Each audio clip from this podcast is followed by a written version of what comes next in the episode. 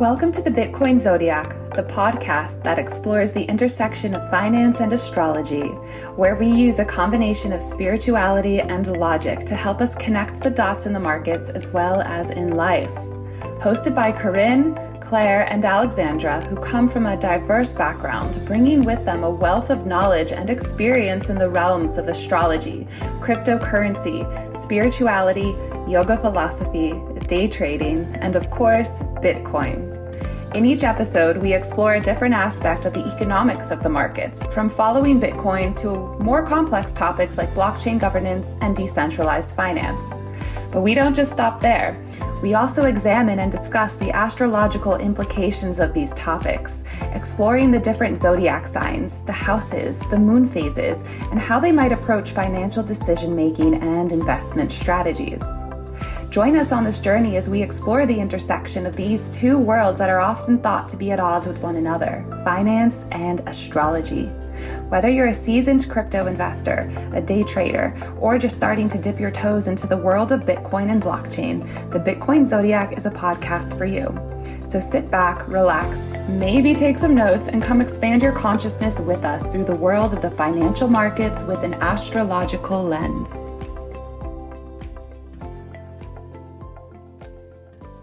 Episode one. Here we are.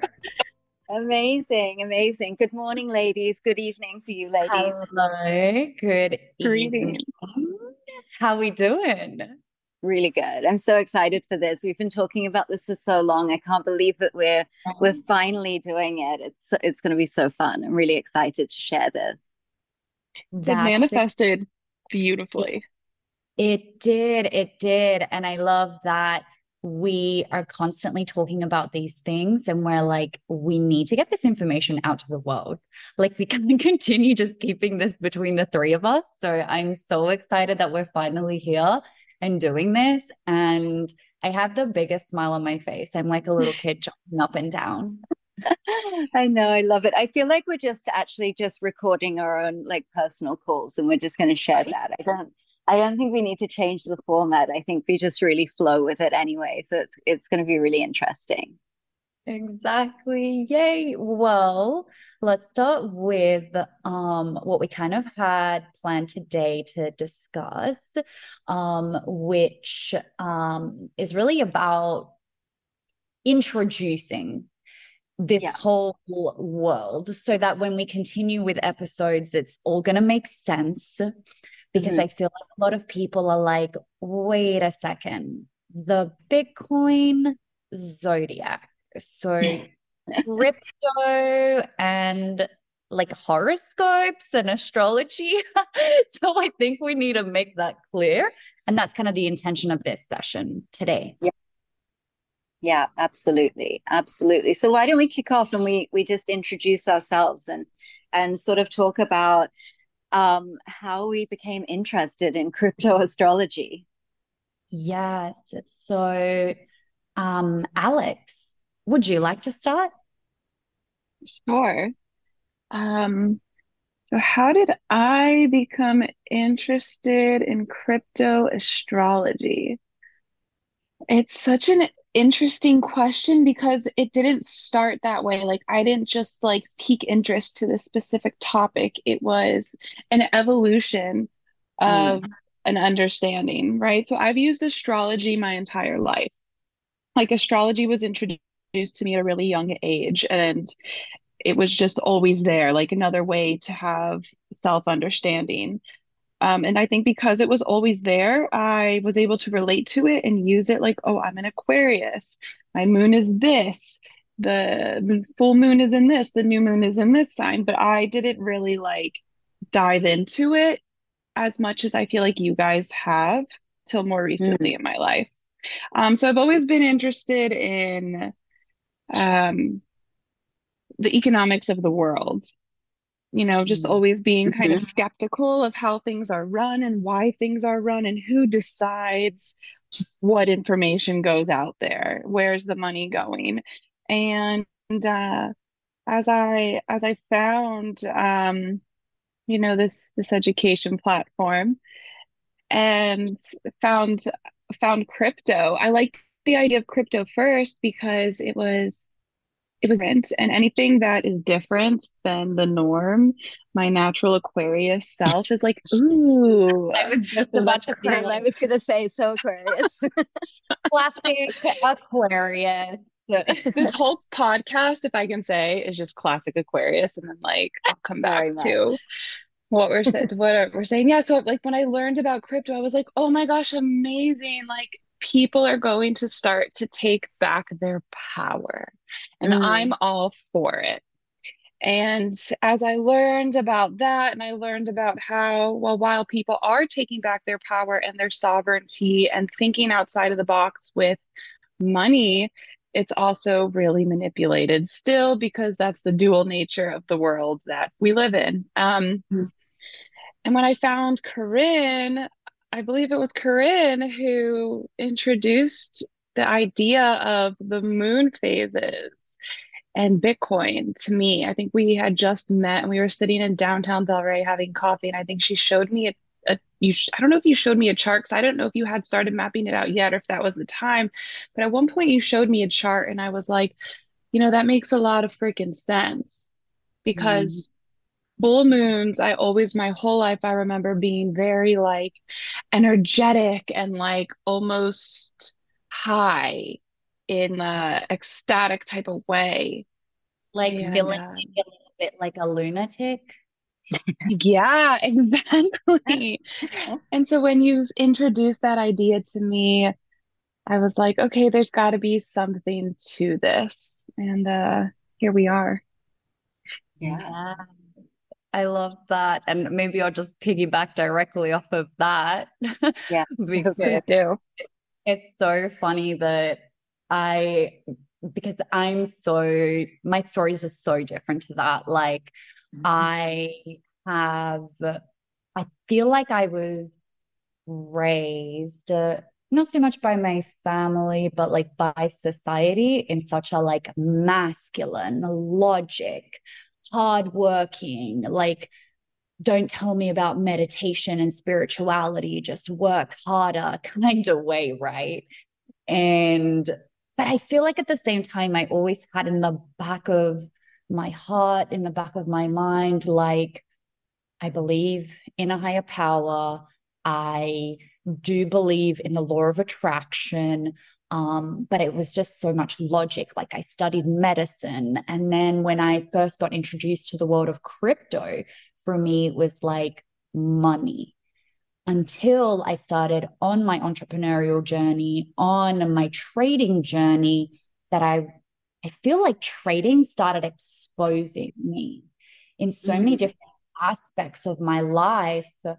And trading and entrepreneurship definitely pushed me to start to look within. And that's kind of like where then I started to get into spirituality and self, et cetera, et cetera. And then I was on the charts and I heard somebody in our trading community say the moons align with Bitcoin. And I was like, what? like tell me more i get onto trading view i look at the moon phases and i'm like bitcoin follows the moons like i need to mm. start looking at this and then that just started opening up a whole world for me and i started diving into the astrology and I was like, duh, of course I'm a Leo. Like, even just look at my hair, like the person, the personality, the traits, the features, they're like there, like I'm a Leo. And then I just started piecing all of these pieces together. And now I love following the astrology and looking at it like this macro. And at the same time, I feel like it's helped me get more aligned with the mission of what crypto is. Mm. Because crypto is so much more beyond money. Bitcoin is literally power to the people. Decentralization is literally this revolution that is going to set so many of us free, in my mm-hmm. personal opinion. So, um, I want to start diving into stuff, but I would be getting ahead of myself. But that's kind of like how I started. And I am so happy to be in this like feminine flow now and stepped away from that masculinity and in this feminine flow of being able to look at the markets, look at the astrology, piece the pieces together. And so grateful for my God for giving me these tools that um, have just embarked me on this incredible mission. And Claire, I know you're um, you're very passionate about decentralization. One hundred percent, and I think it's um, you know, I think it's really interesting because I guess my sort of story is like the opposite of that. I I suppose because I, um, you know, I have I create I founded the Hadassah Collective and um, I'm the host of the Hadassah Collective podcast, which is very much in line with um, spirituality and exploring those aspects of ourselves. And I think um, anyone that knows me is sort of very used to me being like very at home, more at home in the with the moon and the stars that I am on planet Earth for sure. And I think um, you know when I sort of share like my interest in Bitcoin, people are like, what? Where has this come from? It's so you know um outside of my comfort zone my personality i think. So the astrology side of things whereas i think that these two things are like my worlds combined to be honest. And this podcast is really like my two worlds colliding.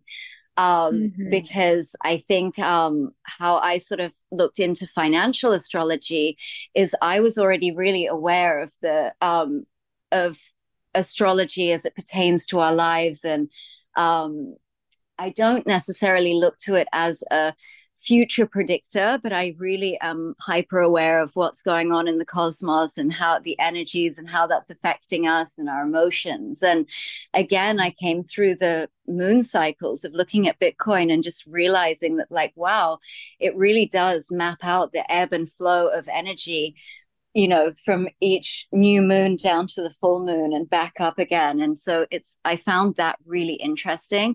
But i think the moment that i i think i even said to corinne i'm like we really need to look more into this was when um, i was aware that the eclipses were happening last year. And i noticed to the day almost to the day um, each eclipse. The eclipse in May was the Luna collapse. The eclipse in November was the FTX collapse. And I was just like, you can't make this up. And so um, there definitely was a correlation.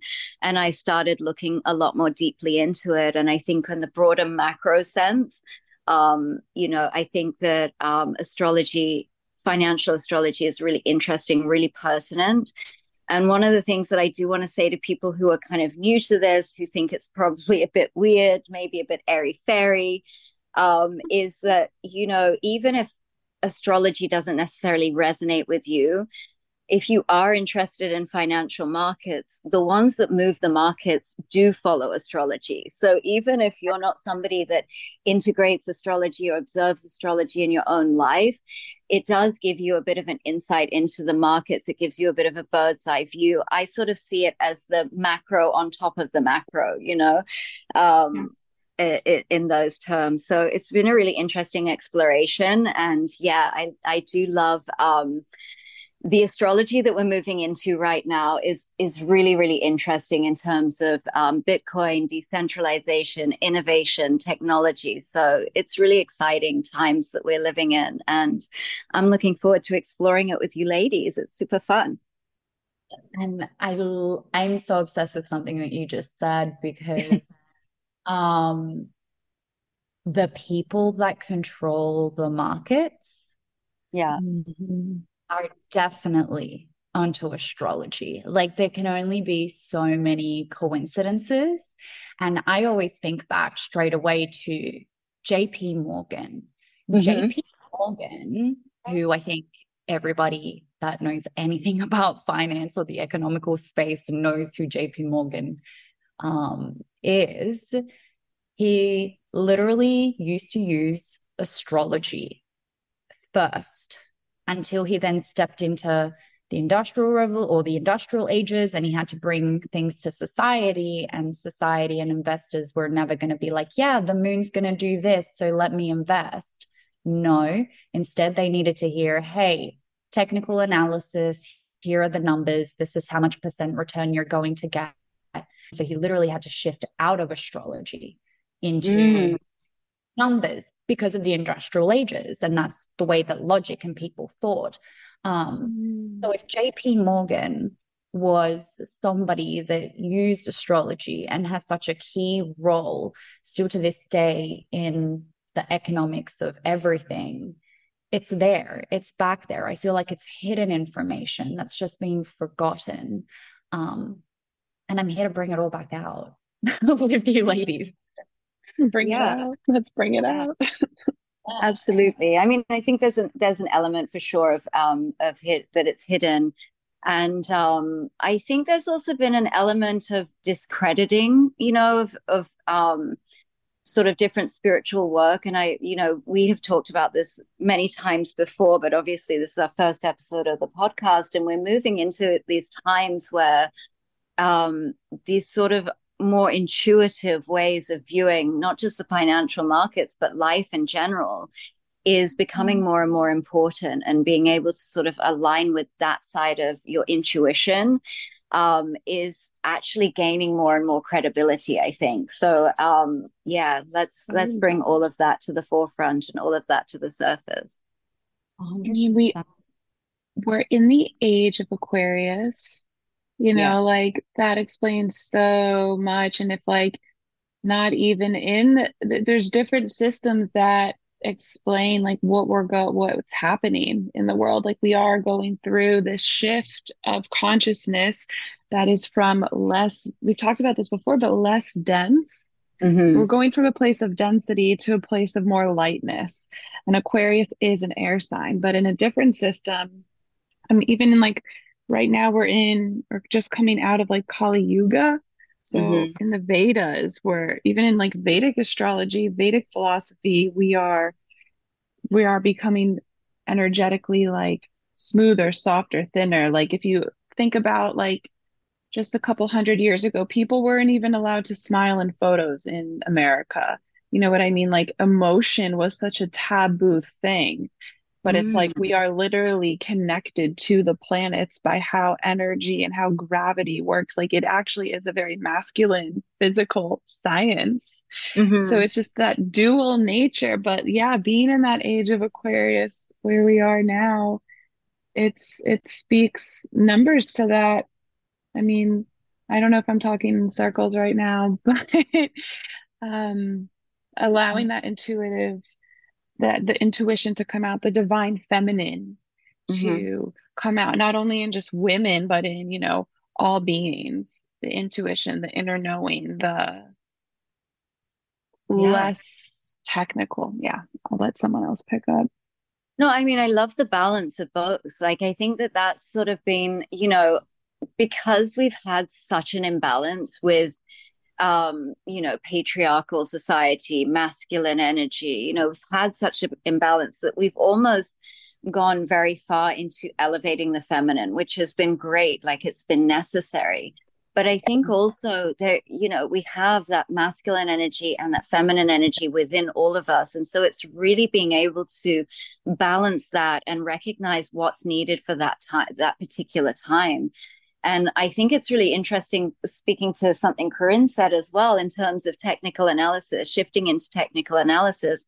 When I look at an astrology, when I look at Bitcoin's astrology chart, to me, it's the same, you know, it's the same um, experience almost as looking at a, you know, as a, as a, um, trading view chart you know it's it's really the a very similar thing to me and um, you know that's that's kind of how i i look at it that it's um it's exploring both because i think there's elements of intuition when you're looking at a trading view chart and also elements of technicality when you're looking at an astrology chart as well. So i think both um it's dipping into both when necessary and it's having that intuition and knowing um when to do that when to operate in both of those spheres.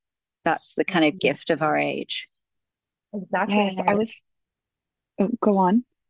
I was just going to say, touching on that, you know, the the two comparisons of the chart. I think that that is so true because when we first get introduced into something like crypto and trading or investing, and we get presented these trading view charts, you know, it's such a I call it this linear thinking. This step by step. Uh, this is you know, look for these confirmations to then be able to enter your trade. It's like ABC one, two, three. But, and I think we all know it here, um, as you step more and more into your trading, you step more and more into your intuition. Yeah. There is such a big psychological and spiritual aspect to it. And some of the best traders that I know um, have spoken to me about, you know what, sometimes it's just a feeling and you just know yes. whether it's going to go the way that you expect it or that you have predicted it to or not. And now, when we are putting astrology into this, um, and for you know those people that are listening, we're not just looking at oh, okay, where is the moon today? Mm-hmm. But we are looking at natal charts. We are looking at birth charts. And it's important to also underline here when we talk about astrology, we're not talking about horoscopes. When we talk about astrology, you know, like horoscopes are kind of like that commercialized astrology that's like, oh, let me see what's gonna what's gonna happen to a Leo today, right? Like yeah. that's not how that works. Um, but when we talk about astrology, we're talking about time, place, date of birth. Yes, you can do that with, but you can also do that with crypto projects, with businesses, stocks. So we're actually going in and looking at, in particular, what's happening with Bitcoin Bitcoin that was born on the 3rd of January 2009. Why? Because its first transaction on the blockchain was on the 3rd of January 2009. And from there, we're able to determine when was Bitcoin born. And that's how we then start to actually apply more information than just what we're looking at at a trading view chart, but also mm-hmm. looking Bitcoin's specific astrology to kind of nip that one in the bud because I feel like people are like, so we're just going to be talking about Leo and Aquariuses. Yeah, and and the more kind of that we you know, I never, as I said, I was always really aware of the astrology, but I never really overlaid it with Bitcoin. I never really looked at it. I think when I heard the term financial astrology, it definitely piqued my interest, but I never really took it so that seriously. But because I was kind of aware of the astrology that was going on, I could notice the patterns of events taking place. And I thought, okay, we really need to look at this. And this is something that we do take really seriously. It's not like just something very airy fairy, it is something that we look into in a lot of detail. And um, I think it's also interesting to note that when we're aware of the the general astrology of what you know it, how the planets are transiting um, for the world what we are doing with this podcast is we're uh, we're overlaying that with the with bitcoin's natal chart because um, we want to sort of look at how that impacts bitcoin. And bitcoin really rules the rest of the crypto market. So if you you know i'm probably the most bitcoin maxi on this on in our group. Um, but um, and I'm not even a, a, pure Bitcoin maxi. But if you even if you are, it's even if you're interested in other crypto projects, um, you know, Bitcoin really kind of rules the roost at the moment and really um, guides the other projects. But we sort of want to look at how these sort of different transits align with Bitcoin's natal chart because it gives us an idea of, of how Bitcoin's going to react, what kind of opposition Bitcoin may face um, in terms of regulations and things like that. And we can glean all of that from um, from the astrology charts, from Bitcoin's natal chart.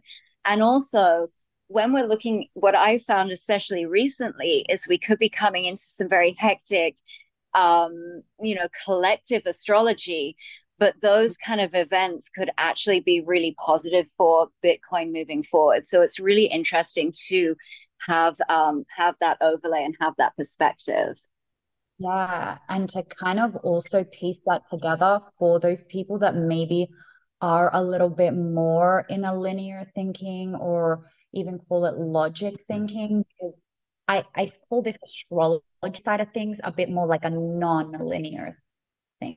Absolutely. Whereas you still need that linear. Think about it like this. We have technical analysis where we use kind of like you know we have different time frames. You can zoom in all the way to the 1 minute even seconds if you really want. And obviously technical analysis personally is still a big part of what it is that I use but then I take a step back before that and I look at call it number 2 the fundamental analysis you can look mm-hmm. at the new different things that are going on. Um, we could even already start looking at a bit of the psychology of what is the sentiment overall in the news. Go and look at the fear and greed index, what's going on, and then take it one more step back. The third step, which you could even use as the first step, right? Which is the astrological analysis. Like I think maybe Claire, you said it before, it's like the macro of the macro. It's mm-hmm. like overall view of what's going on, how am I gonna, what's everybody feeling, what maybe do we predict that is about to happen in the world? Like, you know, we said it before, eclipses is something key to use. And one last thing to even think about this, and as we start stepping into a little bit more detail, is we do use the signs the mm-hmm. planets. So, zodiac signs, the planets, the houses, and their placements to potentially forecast movements or to forecast potential movements in the markets. And I personally, hopefully, this is all making sense and not overwhelming people straight away. but I personally start to look at the moons you mm-hmm. move through the moons and then use the planets as a backdrop to what's going on. Mm-hmm. Alex, did you want to have a little chat about the moon cycles and give a and talk about how you use those moon cycles? Yes. Um, so, oops. Okay. So, in general, I mean, I don't know if every anyone or everyone who's listening knows like what are the moon phases? I mean, we can go outside and we can see how through different days of the month the moon shifts and like what does that really mean? Um so if you don't know the moon gets its light from the sun. You know, here's a little bit of a science lesson for you, but the moon mm-hmm. gets its light from the sun and that's that's pretty cool and like so basically there's eight moon phases. There's the new moon, there's the waxing crescent, the first quarter, waxing gibbous, full moon, waning gibbous, the last or the third quarter moon, and the waning crescent. So the new moon is when, and I'm going to talk about it from science and spirituality too. The new moon is when there's nothing, there's no moon in the sky. The, the, the moon is literally blocked. And spirituality or spiritually, New moons are great for creating new ideas, new plans. Things are at like an it's like an all-time high almost if you will in our lives to say like let's reflect what was the past month okay cool what am i creating? Like what are you creating? What are you bringing in? And it's that new blank slate energy like there's no moon in the sky. And that's how i've treated new moons my entire life. New moons personally I find are more difficult for me to like go through and cope through. For some reason, there's always some like great lesson for me to learn. And if you think about it and how we move and evolve as humans, when we learn lessons, we're doing a lot of gaining. We're gaining knowledge, we're expanding our perception. And what I find with trading and using the moons is when there's a new moon, the markets are spiked. They're at a high. I mean i'm a i trade gold mostly and gold even follows the moon phases as well. Same with bitcoin. Obviously we've we've uh went through that already. So and as the new moon starts to you know starts to grow and you start to see the little slivers that's when you can I'm sorry my dog just entered the dog just entered the room. When the Aww. new moon starts Nala says hi I find price, you know, maybe price starts, price action starts to shift. Maybe, maybe it starts to go down a little bit. And as I prepare for the full moon, you know, it's now a process. It was just a process of building and tapping into the new ideas and the new goals. And as I break and as that energy shifts and the moon starts to appear and get bigger and bi- get bigger, it's like, okay, another process of shedding. And I feel like when we build up to the full moon, it's the ultimate shedding, the ultimate letting go of what did not serve you this past month it's a time of reflection like what can you clear out and what can you let go of and we find in the markets around full moons there's new lows mm-hmm. And it's just fascinating to me as someone who's always used the moon as a tool to either create new goals and reflect or to let go of old energy, whether it's cleaning out my house, detoxing my friends list, blocking an ex boyfriend, or you know what I mean? Like just letting things go. The markets also reflect that as well. And if we think about it, like we're how much percent water? Between 98 and 72% water and the moons shift with the tides. And this might be a little intense but i'm going to say it. Um, our bodies hold our fluid mostly right? And they hold a frequency. They hold frequencies and emotions. There's an emote you can like google or emotional scale. Different emotions have a different frequency and let's tie this all back together. So, whereas the moon shifts, our emotional frequencies shift. When the market dips, people's emotions shift and they start to make these emotional decisions. And it's interesting how, as the moon changes, we can see it all the way. I mean, I've back tested this uh, for my my asset of choice for a long time. You can just see how it works um, so I suggest if you're like, oh, what is this? Go turn on, go on your TradingView, find the moon phases and add it to your chart and back test your asset and check it out for yourself. Yes. Do you Absolutely. want me to add anything? No, I think that's good. I mean, I love also looking at them. I would I would recommend to anybody that's listening that is this is piquing your interest to just go on to, to TradingView and start back testing this because I think what's interesting is that people sometimes think that oh well the new moon is a sell signal and the full moon is a buy mm-hmm. signal and it just doesn't work like that it's not no, no, no. It's, it's not like that it's really is um you know really tracking that ebb and flow of the energy but what i the way that i sort of observe it is that i can see that as we're coming up to the new moon like you can see you know, over the last couple of weeks, even that when Bitcoin was coming into the new moon, it's like pumping into the new moon and you think this is not you know a lot of people if you watch anything to do with bitcoin it's never going to stop it's only ever going to the to the moon. And um but because i have an awareness of financial astrology i know that even we may continue an up move but i know that there's going to be a bit of a, a retracement there's going to be a bit of a pullback and that um, upward move is sort of losing a little bit of momentum. So I definitely recommend that if anybody's just piquing someone's interest, that they should go. That's probably the first thing to go back and back test. And um, yeah, it's really it's really interesting. And then the the next thing that we sort of look at is is the the signs and the planets that are transiting those particular signs.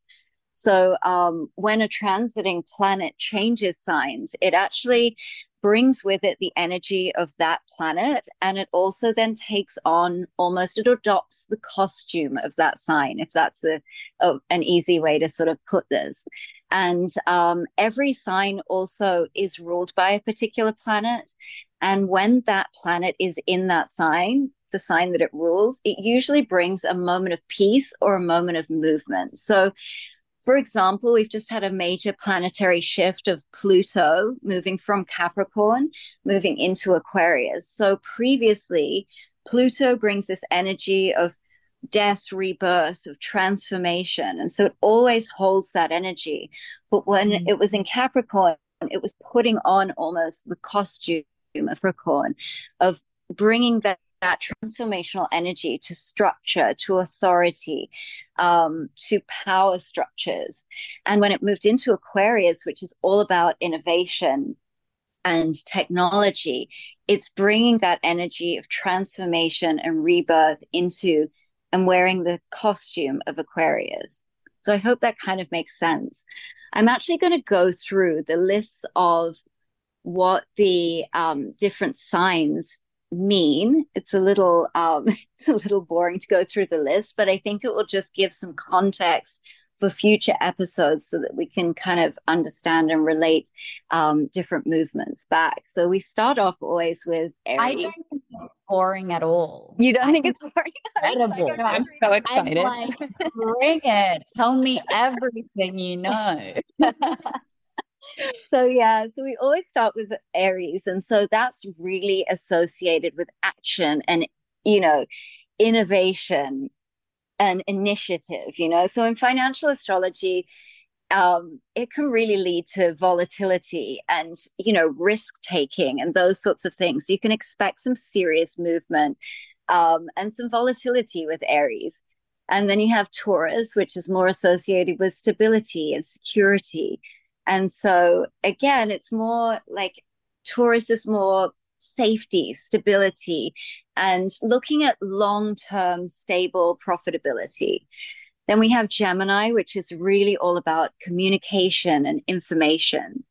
And so, again, it's a time of like um, volume in the markets. There's a lot of trading happening and a lot of volatility as well. Come back then to Cancer, which is again, you know, within ourselves, cancer is very much about these deep r- emotions. And again, cancer is really related to security. So, and focused on long term stability. Leo, Corinne's sun sign, is again associated with leadership and power. And there's a lot of focus on growth. It's it's a really bullish time for the markets. Leo's really bullish and it's really focused on where can I grow, where can I move, where can I grow, and um, then we have Virgo, which is again associated with analysis, very detailed orientated. So we're really focusing on risk management. There's a lot of risk management focused energy when it comes to Virgo. We then have Libra, which is balance and harmony. And again, more looking at maintaining where can we find balance and maintain the equilibrium. We then have Scorpio, which is again transformation and intensity, and um, more of a focus on like high risk, high reward um, during Scorpio mm-hmm. time. then we have my um, my sun sign, which is Sagittarius, and that's again exp- expansion and growth.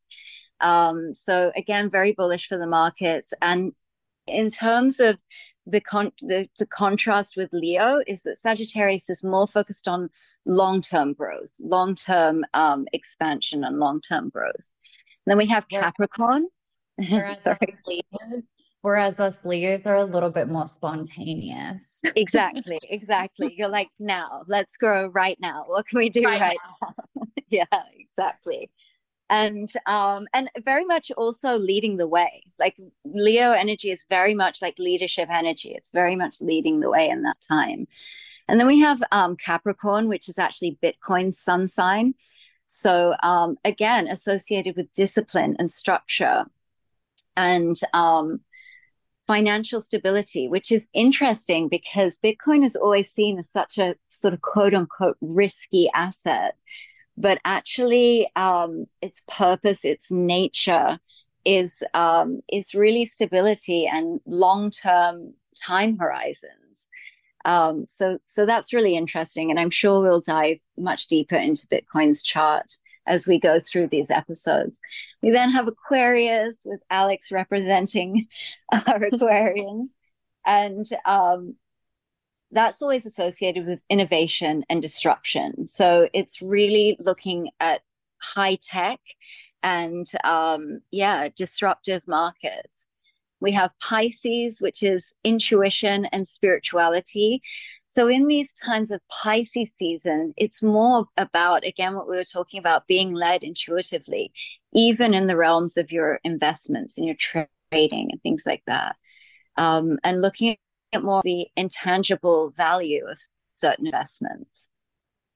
Mm-hmm. So then we move into the planets, and um, they all bring their own energy and they all represent something kind of different in financial astrology. So we'll also include other celestial bodies like the moon and the sun. Um, and the sun really is king. You know, it's really that masculine energy. It's really to do with purpose and self expression.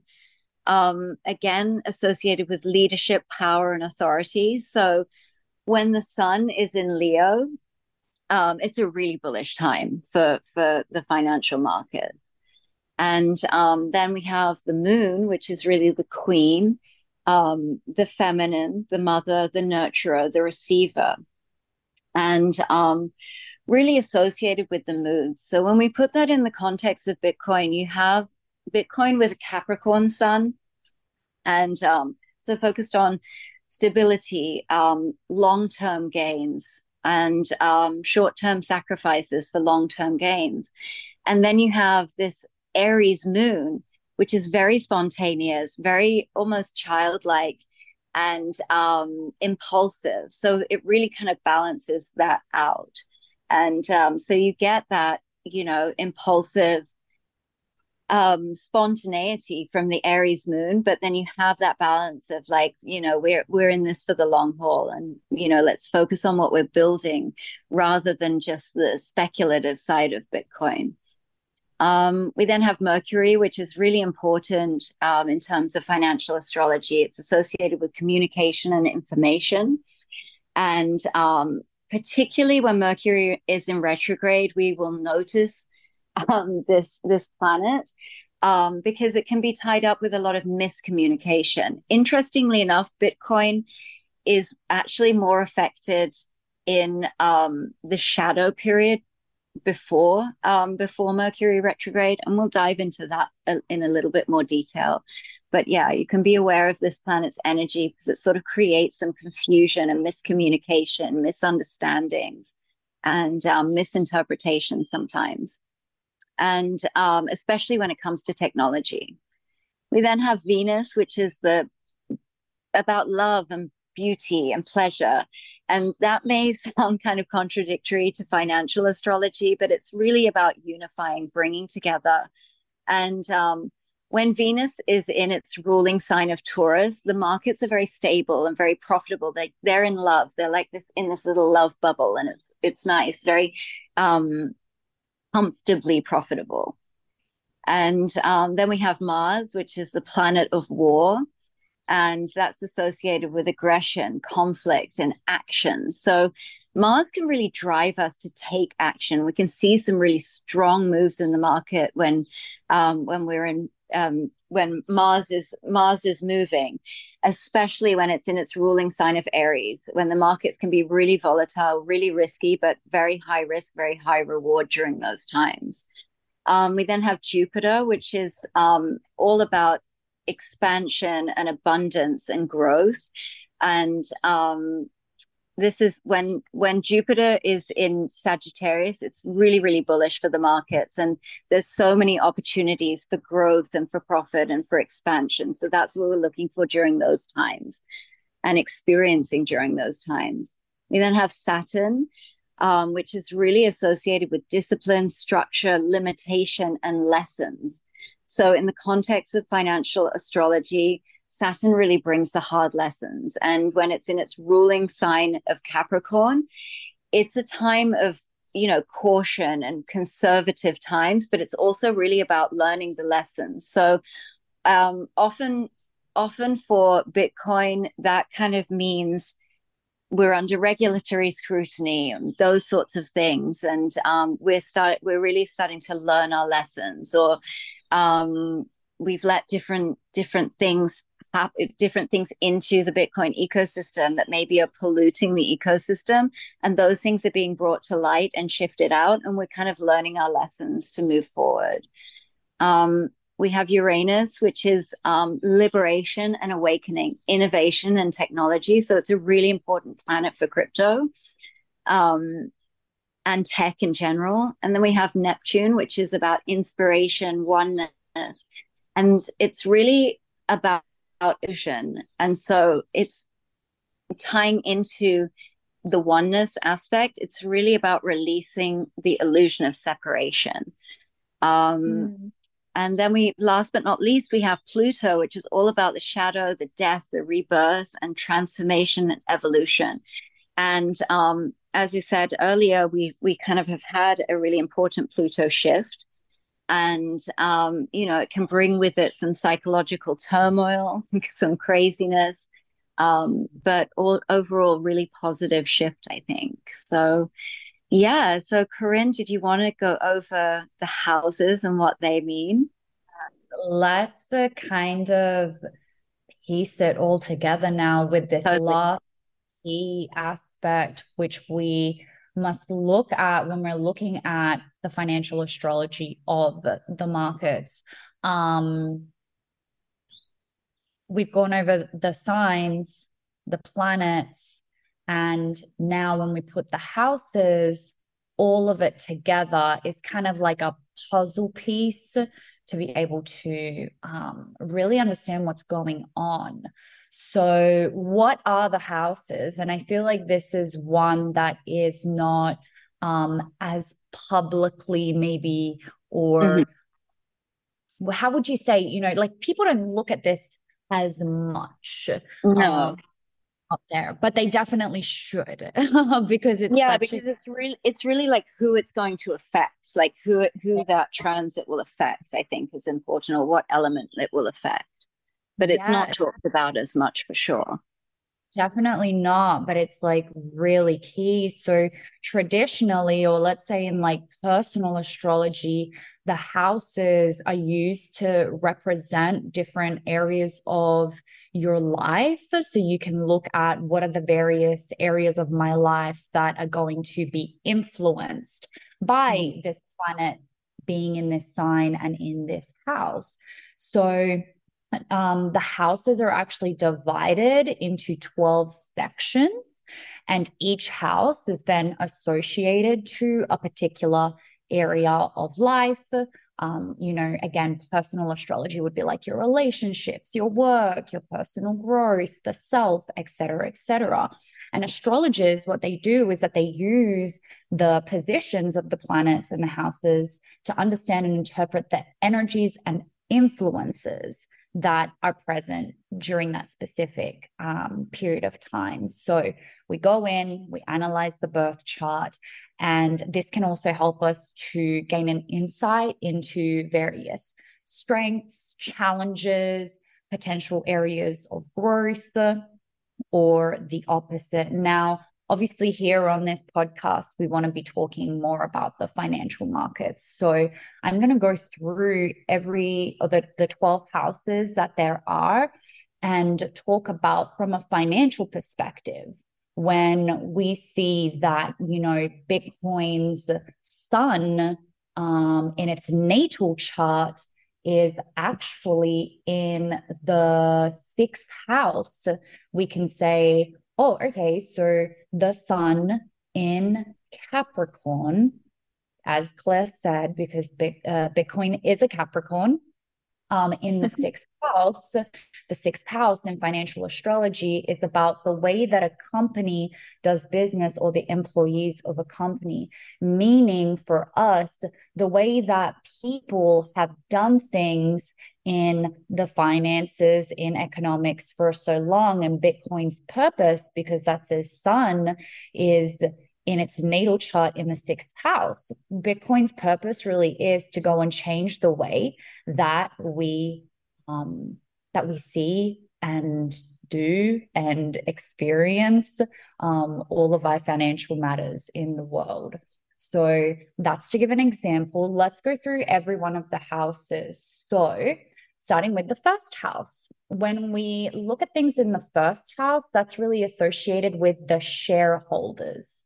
Okay. So again, this could be like the people that are in ownership of that cryptocurrency. The second house, we look at things related to money, trade, economy, and interest rates. So it's funny how, or not so funny, it's kind of like duh for us now, but when you know we're expecting something key to happen uh, you know on those FOMC meetings or when Powell needs to speak sometimes you see a very interesting planet in the second house and you're like hmm I think I have an idea of what's going to be happening to the interest rates during this time um, when it comes to the third house, that's for all means of communication. So the way that maybe that particular project, right? Because we can look at more than just Bitcoin, but maybe that particular project and the people of that project leading that project um, you know come through with a new type of key communication um, Fourth house, we're looking at real estate, crops, and mines, anything and everything that has to do with the earth, with resources. Um, so, you know, I'm just trying to think of an example. Say, for example, um, the first um, Bitcoin transaction has occurred where somebody has bought real estate with Bitcoin, something like that, right? Um, that could happen. Fifth house, here we're looking at educational matters and learning. And this can really be seen during periods of times where I always feel like it's kind of like, hey, are people really understanding this project? Are people um, in a moment where they realize even that they need to understand more about that project. Or it could even be like, is that project, that crypto, Bitcoin needing to learn something in order for it to then be able to go to the next level. We've been seeing a lot of that, and there's a lot of that in um, Bitcoin's natal chart. A lot of important key planets are also in the fifth house. And I love that because Bitcoin really is teaching us all educational matters. It's a new hmm. way of doing things. The sixth house we spoke about. So that's the way that a company does business, the employees of a company. So again, this could be like more of like the wider range of people that are associated with that crypto, not even that maybe hold that crypto or investors of that crypto yet, but are um, getting introduced to it, know about it, the seventh house, we talk about um, or we look at the area of exchanges, valuation, for example, of the shares, so the value of um, that that crypto. Accounting. So, for example, sometimes when we talk about accounting here in the seventh house, it could be like maybe the methodologies of how that exchange is doing something, um, or scandals. This one's a really interesting one for um, some fun exchange scandals that we have seen in uh, in the past. Then we have the eighth house, and the eighth house is about waste, death, and rebirth. So this one is very interesting, especially when Pluto, which is the planet of death, rebirth, psychological turmoil. Um, you know, especially I can imagine it being in Mars. Pluto in Mars in the eighth house, I'm like, World War Three is probably going to break out if something like that happens, mm-hmm. right? um, to go to the dramatic side of things, right? then the classic Leo. Then the ninth house, the ninth house is when we look at foreign affairs. So this is interacting with the foreign governments, or it could even be operation in new countries. So say, you know, maybe Bitcoin gets legalized as or becomes the legal tender in a new country. Um, we could see that typically in the ninth house. Almost there, fam. In the 10th house, we look at government, politics, senior management, and leadership. This is always so interesting to see. And I feel like we align a lot crypto side of things to governments and key leaders um, and you know even key call it senior management of particular projects and cryptos and what's going on there. 11th house which we have been seeing a lot of interesting placements in lately is in relation to central banks board of directors people of authority. And last but not least is the 12th house. And that has everything to do with restructure and repurpose. So another kind of example of not so much a death and a rebirth. I feel like it's less dramatic, but it's definitely like, okay, we're going to restructure, recreate, and some very big changes that may happen within a particular um, crypto project, business, et cetera, et cetera. So those are the houses and I'm sure that as I went through them, you can already start to understand wow, it is really important to know even, you know, where is the full moon happening? Where is the new moon happening? Is some interesting news going to come out? And that's where we can start linking up even the fundamental analysis already with this to understand, oh, okay, like where is it going to be sat?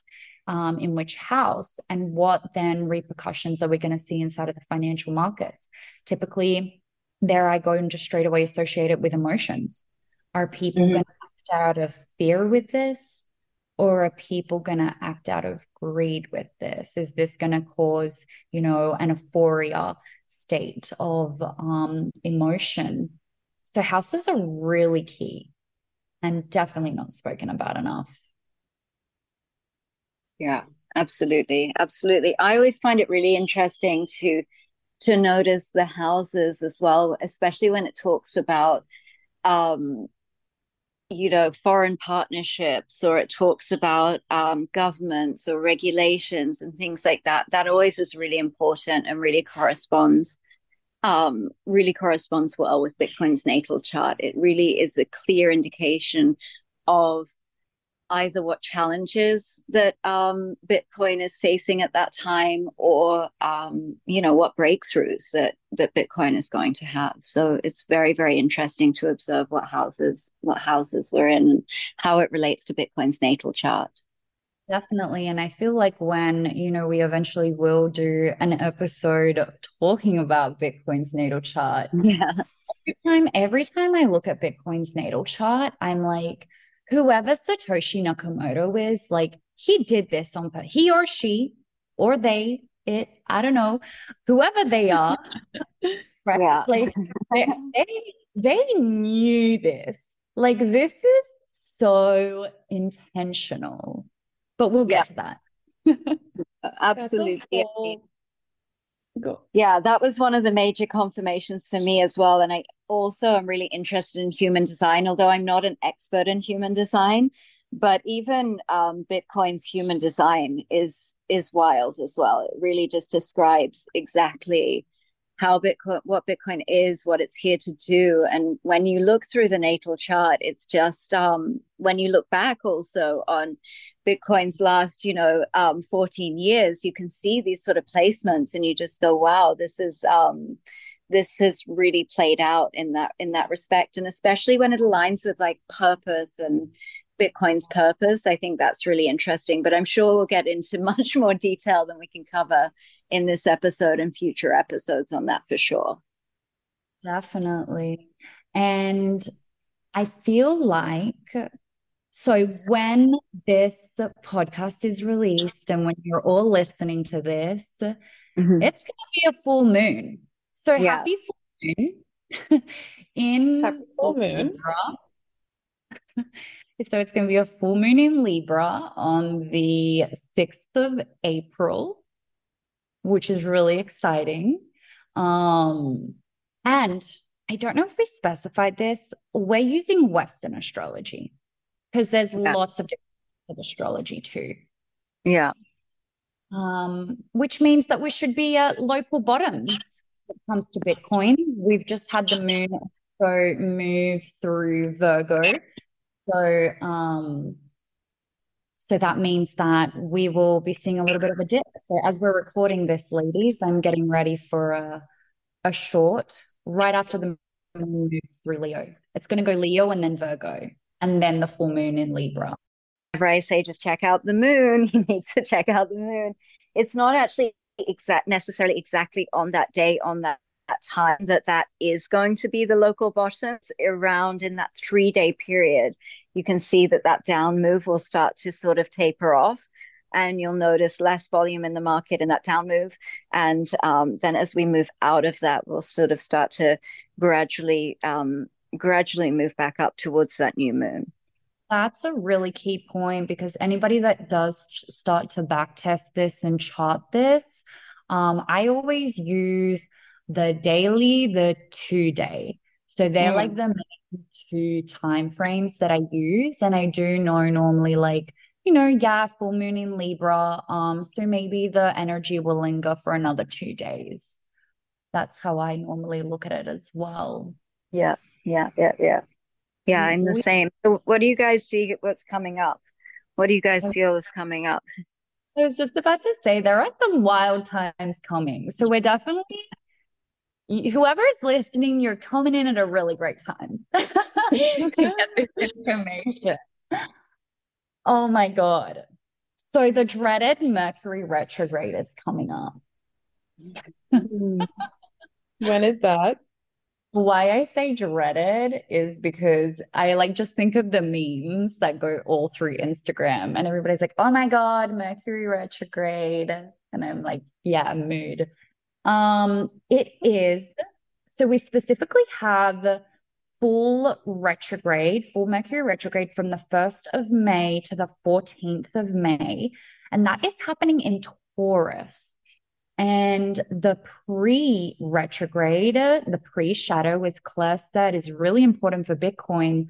Um, we just see it being a lot more volatile during the pre shadow of Mercury retrograde, always in Taurus that actually starts the day after the full moon. So that's going to be tomorrow for our listeners on the 7th of April. Um, through obviously until the 1st of May. That's literally all of April. Mm. All of April, mm. we're in pre shadow, Mercury retrograde. Um, super interesting because that's also you know, we're going to be here at the full moon, kind of wrapping up those local bottoms, starting to head up towards the new moon in Aries, which is going to be on the 20th of April. Again, it's going to be during that pre shadow Mercury retrograde. And what's so interesting about this new moon is that it is an eclipse. We'll talk about what that means in a second. It is at 29 degrees and squared Pluto. Yeah. I'm like, what's going to happen? I know. I know. I can't even imagine. I, okay. So eclipses are new moons or full moons on steroids. They're intense. So expect a lot of volatility we're either going to go crazy up or crazy down.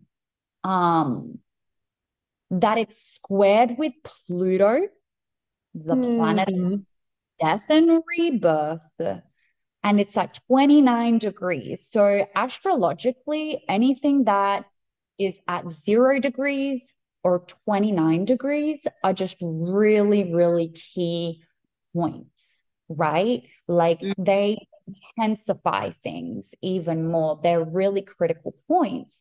So I'm not going to say it's definitely going to go up. I'm not going to say it's definitely going to go down. I just know that this is going to be a very, very important point to keep an eye on. And there is yeah. going to be volatility. Should we look yeah. at the other planets that's kind of around? I that? mean, I also I also agree with that. I mean, we can put it also in the context of the broader financial system as well. And um, I love how you said I'm not, you know, I'm not saying it's going to go up or it's going to go down, but I would agree that there is going to be some kind of reaction around that time. And um, I think it is interesting just in the context of what we've been experiencing in the last couple of weeks. Um, in the traditional financial system and that banks and you know banks collapsing bailouts um you know bailouts happening or i think they're calling them backstops but whatever whatever the fed call this day this this time around um so it's really interesting to just sort of put in the context of how like bitcoin can react in that way. Like it can either be really spooked and all markets you know react in a negative way when these kind of things happen and go you know go more into dollars. Um, or people can start to see bitcoin as a, a safe asset. And um, it's really interesting how that narrative is sort of starting to expand as the traditional finance financial system sort of discredits itself um, bitcoin isn't changing bitcoin is just bitcoin doing its thing um, it's sort of seen as more of a safer asset. And I mean, definitely within the crypto space. So it'll be interesting these next couple of months to see just how these reactions occur. Um, mm. yeah, I mean, I personally am of the opinion you guys know that I don't, I don't think it's like smooth sailing for Bitcoin in 2023. That's just my personal opinion. I think it's going to be extremely volatile, both in traditional markets and in Bitcoin um, I don't think it's like straight to the moon. Or, I mean, I know someone has a million dollar bet that there's going to be a oh million oh dollar Bitcoin in 90 days. Um, I, I think Let's he's doing about that. Let's yeah, I, yeah. I people are getting very excited about this, but I don't think they've read his thesis of why he thinks that's going to happen. And he literally thinks that you know, um, the American dollar will go into hyperinflation, which really means, you know, don't get so excited about it because a million dollars is no longer worth a million dollars in that context. So, um, yeah, it's interesting. He himself has also said that he hopes he's wrong. Like, I think directionally he's probably correct, but I'm really I'm hoping his time frame is incorrect because I don't know that any of us are ready for that kind of um, chaos and craziness. Um, Who is this? Who did you say? His name is Balaji, and um, he has made a bet. I'm not sure who he's made the bet with, but he's bet a million dollars that Bitcoin will be that we'll see a million dollar Bitcoin in the next 90 days because from he like today. no, from from maybe 10 days ago, I think it was. I'm not sure when he said it. But there's a lot of interviews. His his analysis is actually really really interesting but i'm kind of hoping his i think his directionally he's probably correct at some point but um i'm not sure it, if 90 days is is um is accurate. What do you feel about it corinne? I feel like i understand his hypothesis mm-hmm. and mm-hmm definitely not knocking it. Why I laugh, let's say, is just because one, um, if everybody's expecting it to go up to the moon, and, and I do feel like the markets are very greedy right now, then we're going to see the opposite happen because that's just how the markets are created, right? Mm-hmm. The financial yeah. markets literally created to do the majority uh, to do what the op to do the opposite of what the majority of people are thinking and feeling. The financial markets are literally created to make a majority of people lose, right? Yeah. Um, number two, that capture that liquidity that's created and the by those by those moves. Exactly. And the second thing is even if we do have this massive um crash, let's call it, of the US dollar. Um, and, you know, we were talking about the bank narrative. And if people start freaking out and there's not mm-hmm. enough money to go around for people and people can't get their cash out and uh, their bank accounts are gone, et cetera, et cetera. Let's be realistic. Do you think that the world's ready for Bitcoin?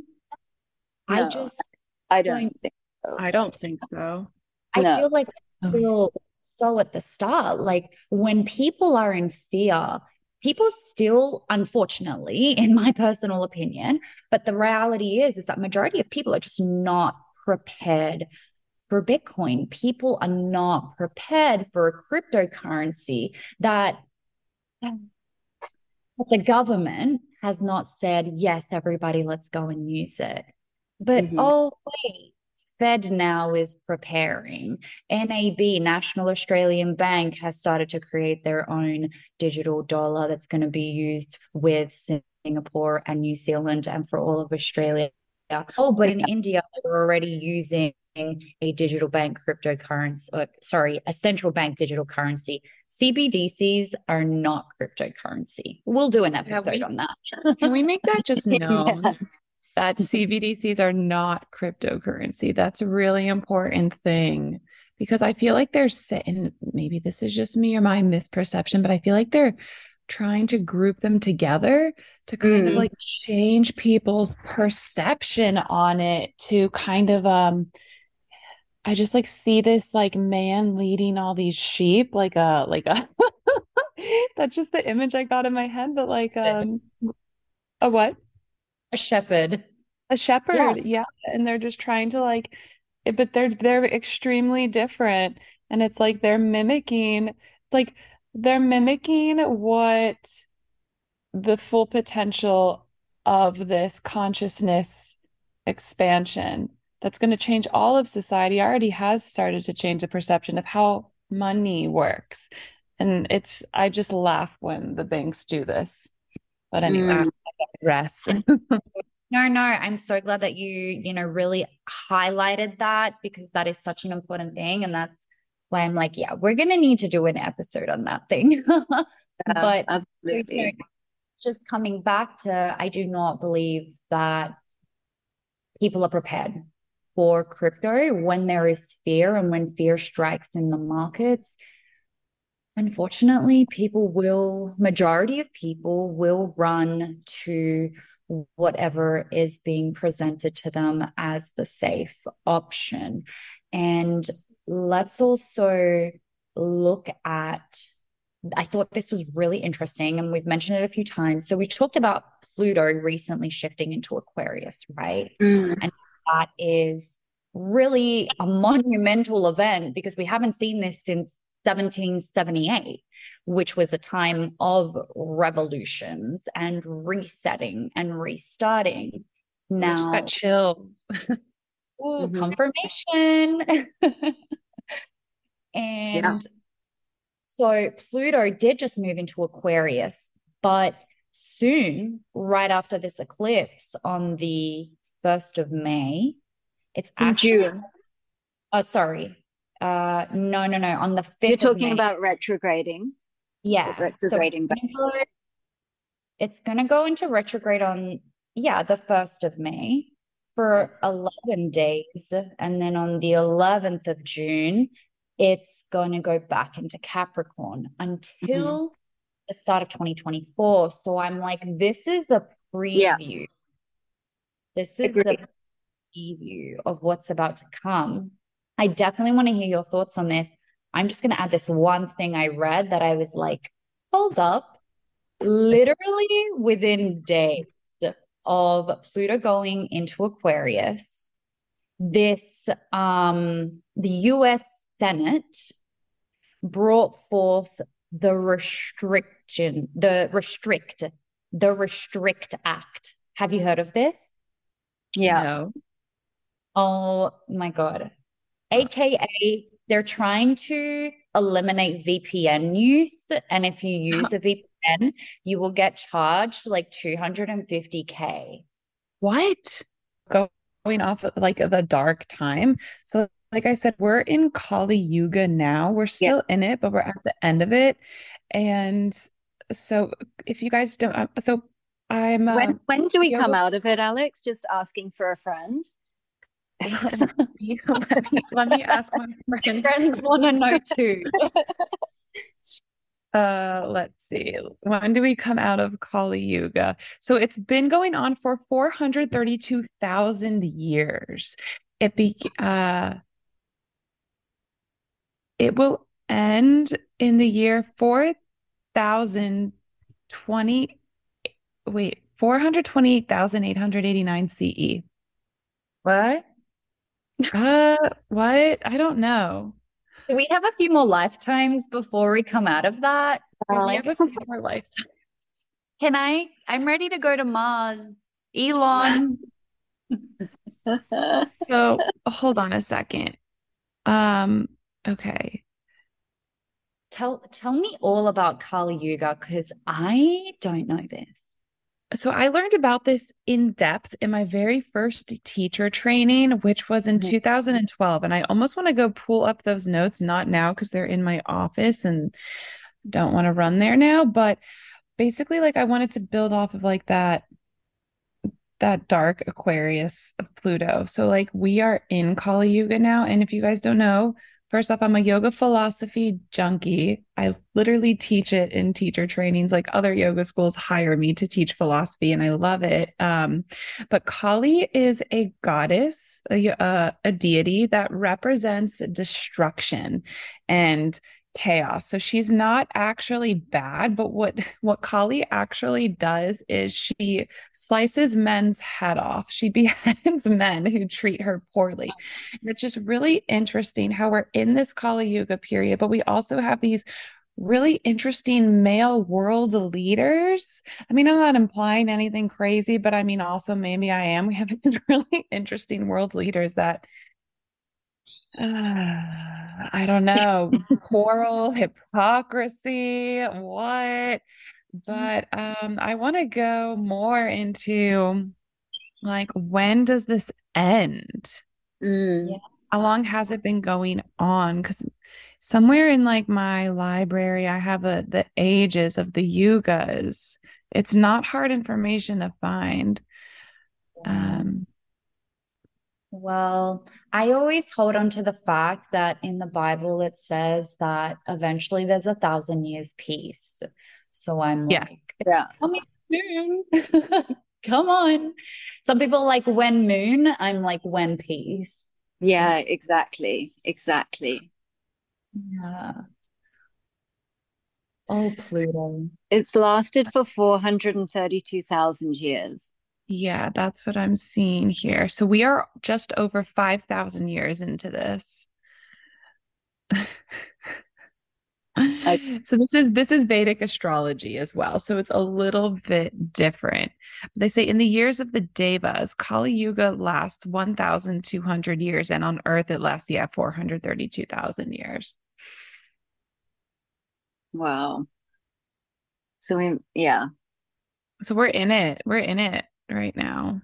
Yeah, and I think we can I think we can definitely see that. I mean, even um there's so there's so many things that have happened in the if you think in the last decade the things that have happened and i had a really interesting yoga teacher who you know has been practicing kundalini yoga since the 70s and she basically said that um you know an activation that used to take them like 3 4 hours we now achieve in between 3 and 30 minutes wow. so you know, even though there's a lot of darkness that seems to be, you know, we've got so many wars, there's so many people suffering in the mm. world. Um, there's people that are out that are protesting and, you know, a lot of anger. There's a lot of destruction. There's a lot of darkness in, you know, that is really in our face, I think, in the world during this time. But really what that darkness has always been there but it's like through these yogis and prayer warriors that have you know prayed throughout the decades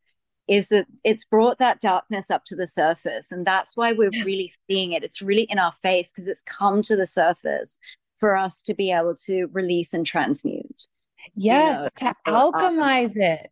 Yeah, yeah. Absolutely. Literally to alchemize it, to have podcasts like this. Like I remember, I think I talked to you about this on like another call, but I remember just eight or nine years ago um, I'm a I'm a trauma informed yoga therapist then, but I remember before I had completed those credentials, even using the word trauma in a yoga class was like, uh, like, and now it's a buzzword, and now mm. healing is a buzzword. It's all over Instagram. Like we have huge, we have huge um influencers that are posting about this type of stuff and it's amazing there is a collective shift but it's like well then why is there so much darkness but we have to remember that this is a dual universe like planet earth earth mm-hmm. school is a 3d system and how do we mm-hmm. transcend into 5d it, it is that process of alchemizing of talking about this stuff of using all of our resources our logic our intuition everything that we have been given on tools as earth to see the bigger picture and ultimately take us inward to our soul. Yeah. Ooh. It just started yeah. raining.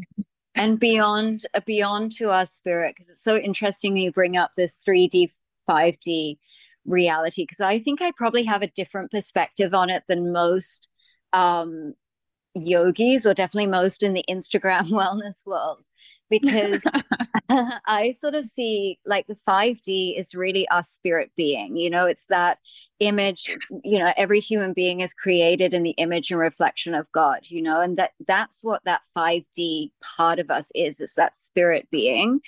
And you know, the, yeah, exactly. We already are embodying it. It's like it's our choice whether we want to recognize it or not. And then we have this like 4D reality, which is like our soul, I guess you would call it, which is our mind, our will, and emotions. And um, mm, you know, that's kind of choice.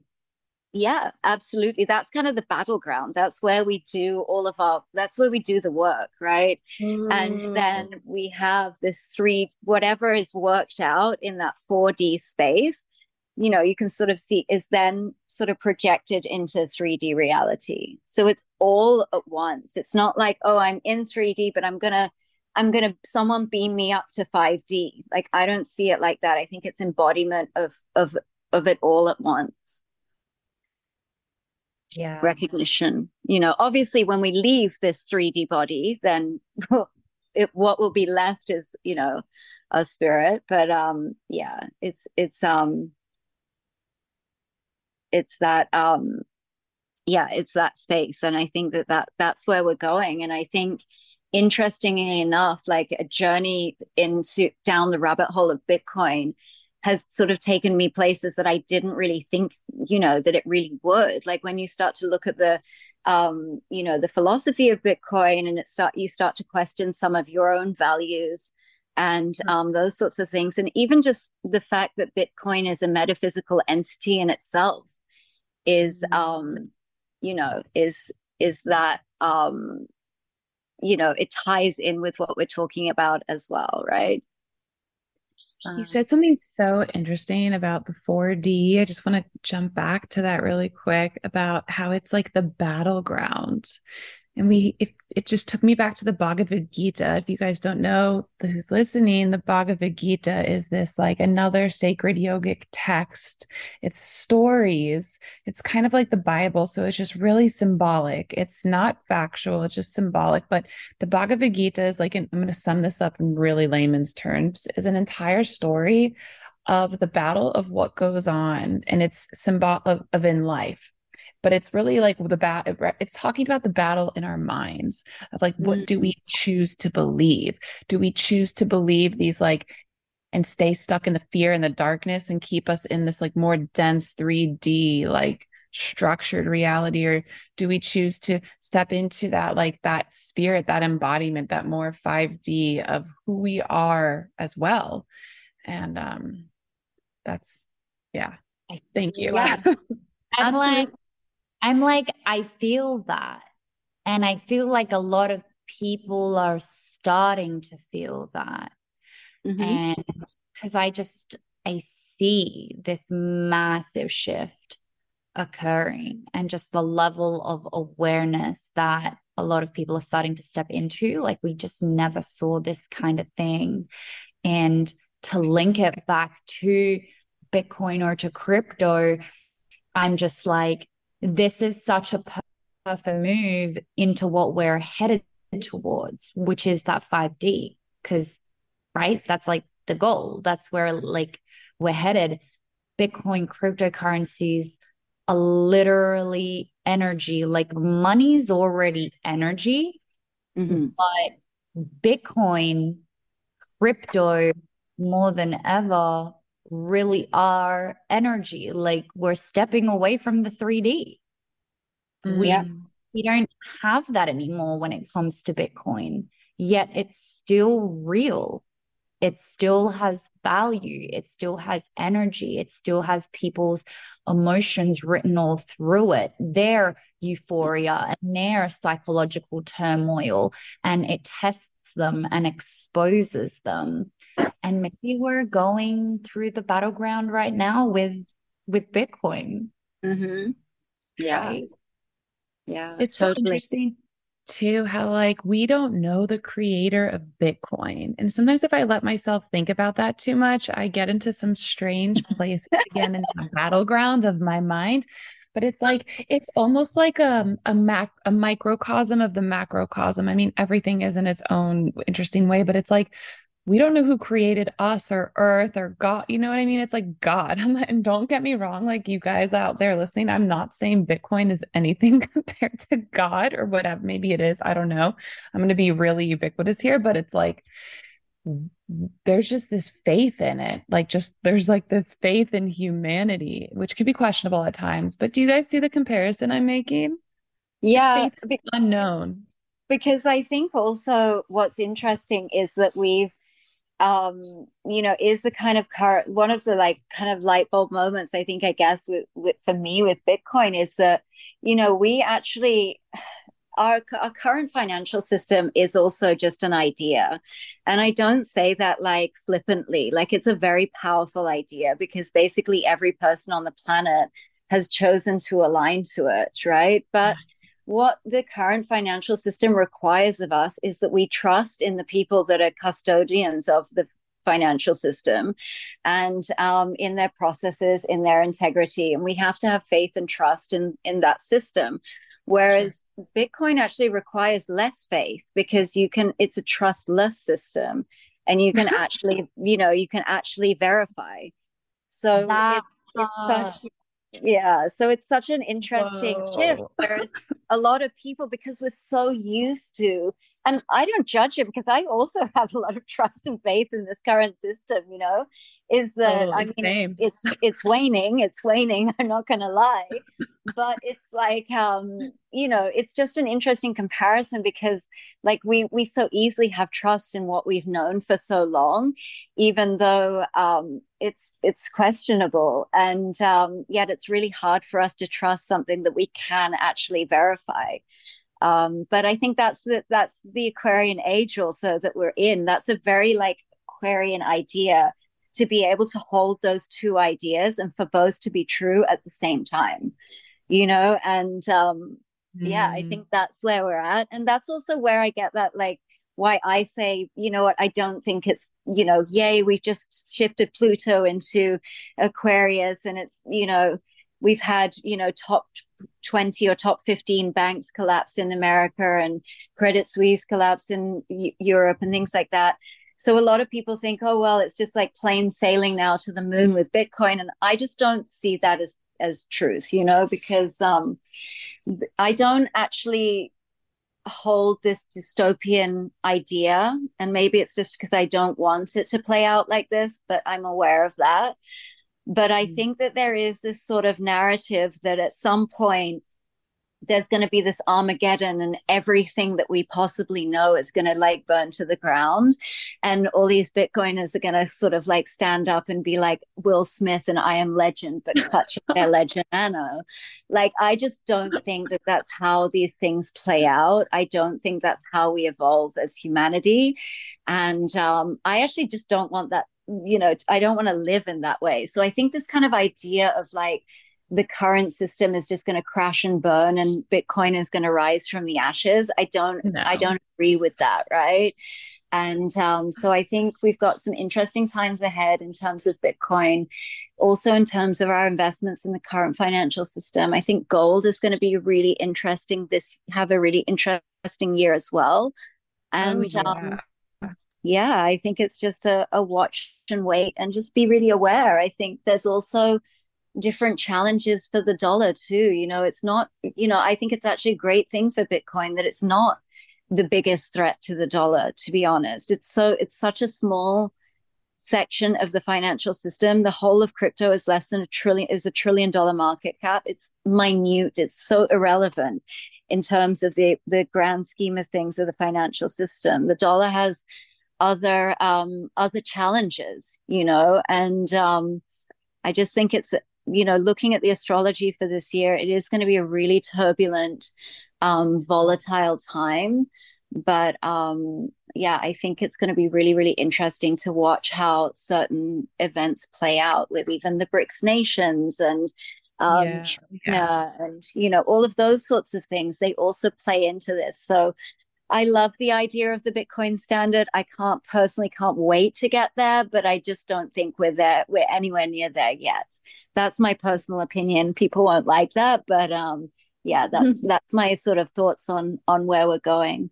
Um, and I think yeah, as we were saying with with um, Pluto going back into retrograde, I think that that's also going to be a time where we do sort of have some power um, struggles. You know, Bitcoin is going to face, you know, it's all about Capri- going back into Capricorn. It's about tradition and authority and um, these older structures. And I think that we're going to see some, you know, regulation issues and challenges in that respect. But um, yeah, I think it's really interesting. I think it's really going to be really interesting to see how it plays out this year.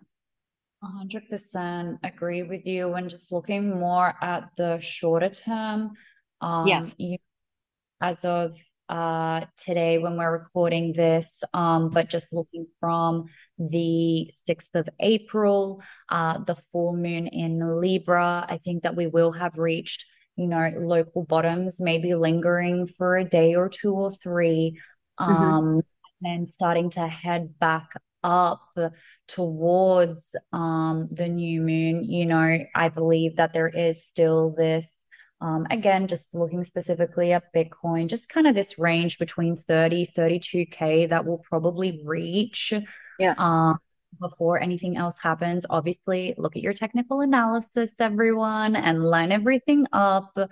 Um, but then, you know, as we really do hit that 20th of April, which is going to be the next new moon, which is going to be that eclipse, um, and it being in Mercury retrograde in Taurus, which just so happens to be very, very similar to what happened with the last eclipse. Um, with um uh, no, sorry, the the one that that happened at the start of last year, um, with the Luna crash. Let's say in May of last year, you know, even there we had an eclipse in Mercury retrograde Taurus. I just see that being really similar, where price will come down. You know, uh, we might even see like a 20, 30, 40%, but nothing is certain. It could completely go up the other way um, that's just kind of at a short term what it is that I'm looking at. And last thing that I will kind of touch there too is Mars in Cancer. I think that's really mm. important. Mars has been a very, very long time in Gemini. And Gemini, as Claire said, is really intellectual. Um, Mars is the planet of war and aggression. And so that's why I like to really look at it, especially seeing what's happening in the world. Um, and you know we've been seeing things just build up and that now mars has shifted into cancer. Like i love my cancers. Um mm-hmm. cancer, cancer is a little emotional. And you so i'm like is it just gonna kind of melt down? When it's going through turmoil. That's kind of mm-hmm. what I'm seeing there. But let's see. Let's see what happens. That's kind of just my prediction for now. We love a good cancer meltdown. Speaking from a moon, from someone whose moon is in cancer. Oh, my Mercury's in cancer. So imagine my communication. I love you do it. You're a great speaker. yeah. Yeah. Yeah. Just not when I'm in a not so great mood. Emotional place. There we go. Uh, but yes, I think that with that, we can wrap up our first episode. So happy full moon. Yes. Happy full moon. Happy full moon, guys. Thank you for joining us for another episode of the Bitcoin Zodiac podcast. We hope that our discussions about cryptocurrency, trading, the phases of the moon, and spirituality have inspired you to explore these topics further. As always, DYOR, do your own research. Stay tuned for our next episode where we will continue to dive deeper and build off of these perception expanding topics. Remember, whatever your beliefs may be, we all have something to learn from each other. So stay curious, stay open minded, and keep exploring the world of Bitcoin and astrology. Until next time, these are your hosts signing off. May the stars align in your favor and your Bitcoin investments prosper. Peace and love and Bitcoin. Namaste.